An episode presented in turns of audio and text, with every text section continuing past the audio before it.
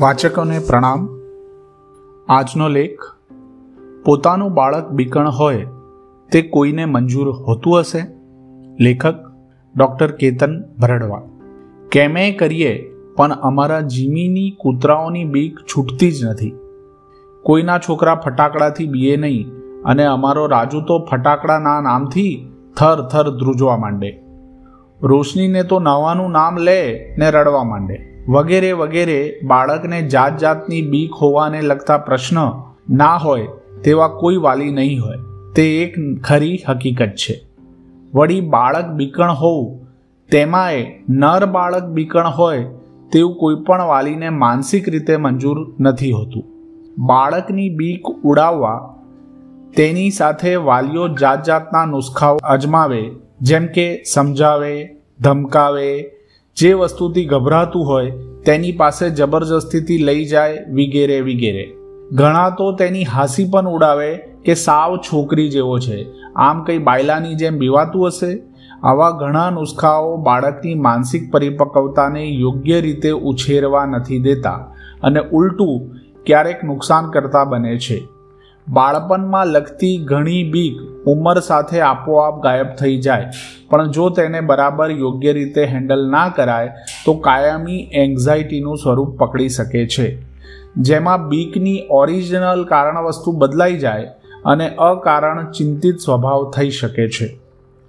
બીક અને ચિંતા માણસ જાતના સ્વભાવની મૂળભૂત લાગણીઓ છે, જે તેને મહદઅંશે ઘણી કામ પણ લાગે છે. જેમ કે ઊંચાઈએથી પડી જવાની બીક ગરમ પાણીમાં કે આગમાં દાઝવાની બીક ઇલેક્ટ્રિક વાયરોને અડવાની બીક વગેરે હોવાથી તેના થકી થતા નુકસાન નિવારી શકાય.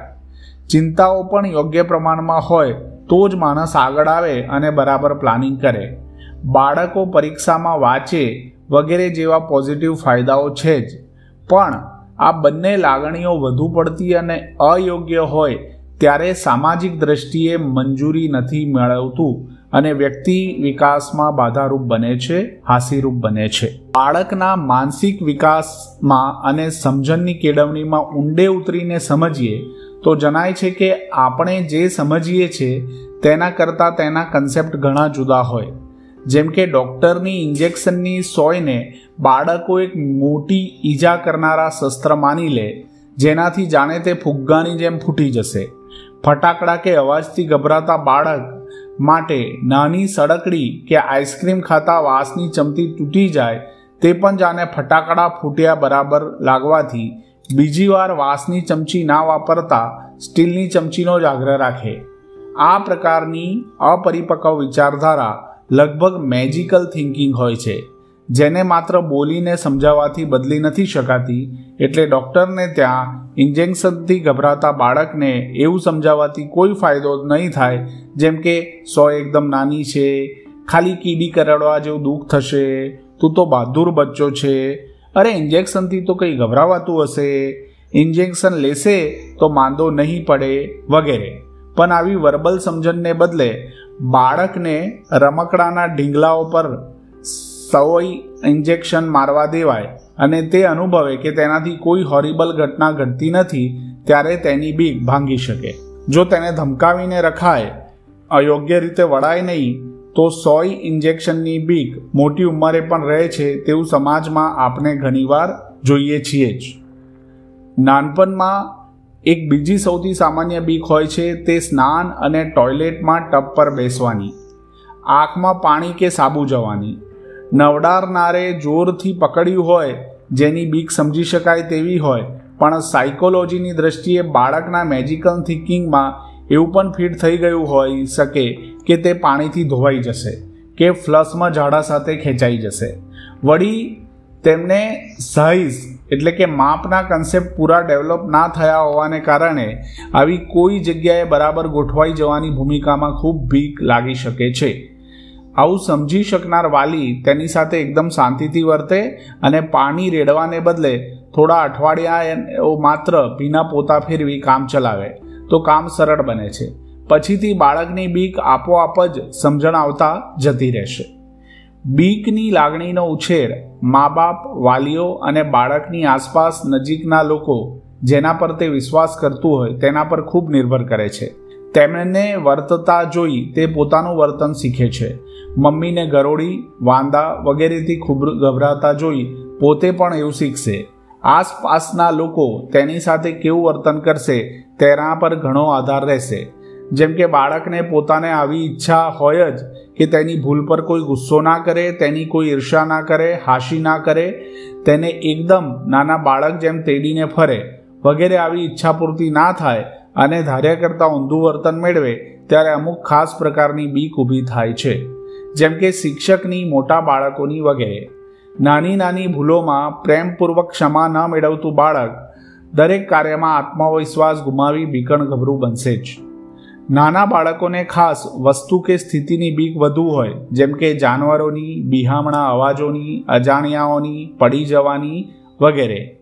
પાંચેક વર્ષથી મોટા બાળકોને કાલ્પનિક ભય વધુ હોય, જેમ કે અંધારામાં જાત જાતની બીક, ડાકુ ગુંડાઓની મનમાં કલ્પેલા જાનવર કે ભયાનક માણસોની, એકલા પડી જવાની કે પોતાની હાંસી ઉડાવવાની વગેરે. આવી કાલ્પનિક ભય ગ્રંથિમાં ઉમેરો કરે છે ટીવી અને ચલચિત્રો તથા વાર્તાઓ. સાતેક વર્ષથી નાના બાળકને નરી વાસ્તવિકતા અને ટીવી વાર્તાઓની ભયાનક કાલ્પના, કાલ્પનિકતા વચ્ચે અંતર પાડતા ન આવડી શકે, એટલે તેમને આવા માધ્યમો અને વાર્તાઓથી દૂર રાખવા જ હિતાવહ છે. જાનવરો, પાણી અજાણી વ્યક્તિ, પોલીસ, ટ્રેન એન્જિન જેવી બીક કાઢવા ક્યારેક બાળકને જબરજસ્તીથી તેને બિહામની લાગતી સ્થિતિમાં મૂકી બીક ઉડાવવાની કોશિશ ના કરવી. વાસ્તવિક સ્થિતિમાં મૂકવા કરતાં આવી સ્થિતિનું નાટક, એક્ટિંગ, રમત કરી બાળકની બીક કાઢવા મદદ કરી શકાય. આની સામે એમ પણ ધ્યાન રાખવું કે બાળકને ઓવર પ્રોટેક્ટ કરી એકદમ સાચવીને પણ ના રાખવું, કારણ કે અતિશય સુરક્ષા પામેલું અને ખૂબ સાચવેલું બાળક બીક જાતે કાઢતા શીખશે નહીં. ડૂઝ અને ડોન્ટ્સ બાળકની બીક કાઢવાની પ્રક્રિયા લાંબી છે, તે કળા છે, માત્ર શાબ્દિક સમજણ નહીં, પણ વાલીઓના શાંત, ધૈર્યપૂર્ણ વર્તન પર ઘણું નિર્ભર કરે છે. બીક ધરાવતા બાળકની તે અંગે ક્યારેય મજાક મસ્તી ના કરવી, બીક અંગે આર્ગ્યુમેન્ટ ના કરવી, અકળાઈને ગુસ્સે ના કરવું બીક કાઢવા જબરજસ્તી ના કરવી. પોતાની બીક વિશે બાળકને વાચા આપવા, સમજણપૂર્વક વિશ્વાસ અપાવો અને બોલવાનો મોકો આપવો. આવા સમયે તેને વધારાનું વહલ, આલિંગનો અને માનસિક સહારાની જરૂર હોય છે. બાળકોને મનાવવા કે રોકવા, બીક બતાવવાનો રસ્તો ના અપનાવો, જેમ કે પોલીસ, બાવા, ડૉક્ટરની બીક. સાતથી દસ વર્ષ કરતાં નાના બાળકને ભયાનક કાલ્પનિક બીકવાળા ટીવી પ્રોગ્રામ, ચલચિત્રો, વાર્તાઓથી દૂર રાખવા. જે બાળક અત્યંત ગભરાયેલું રહ્યા કરે, ઘણી વધારે જાતની આઠથી દસ વધુ બીકથી પીડાય, વારંવાર ભયાનક સ્વપ્ન આવે અને ઊંઘમાં ચાલવા માંડે, એકદમ બી ગયા બાદ તેને વર્તનમાં સમૂળગો ફેરફાર આવી ગયો હોય, તો તેને મનોચિકિત્સક ડૉક્ટર પાસે લઈ જવું. અસ્તુ.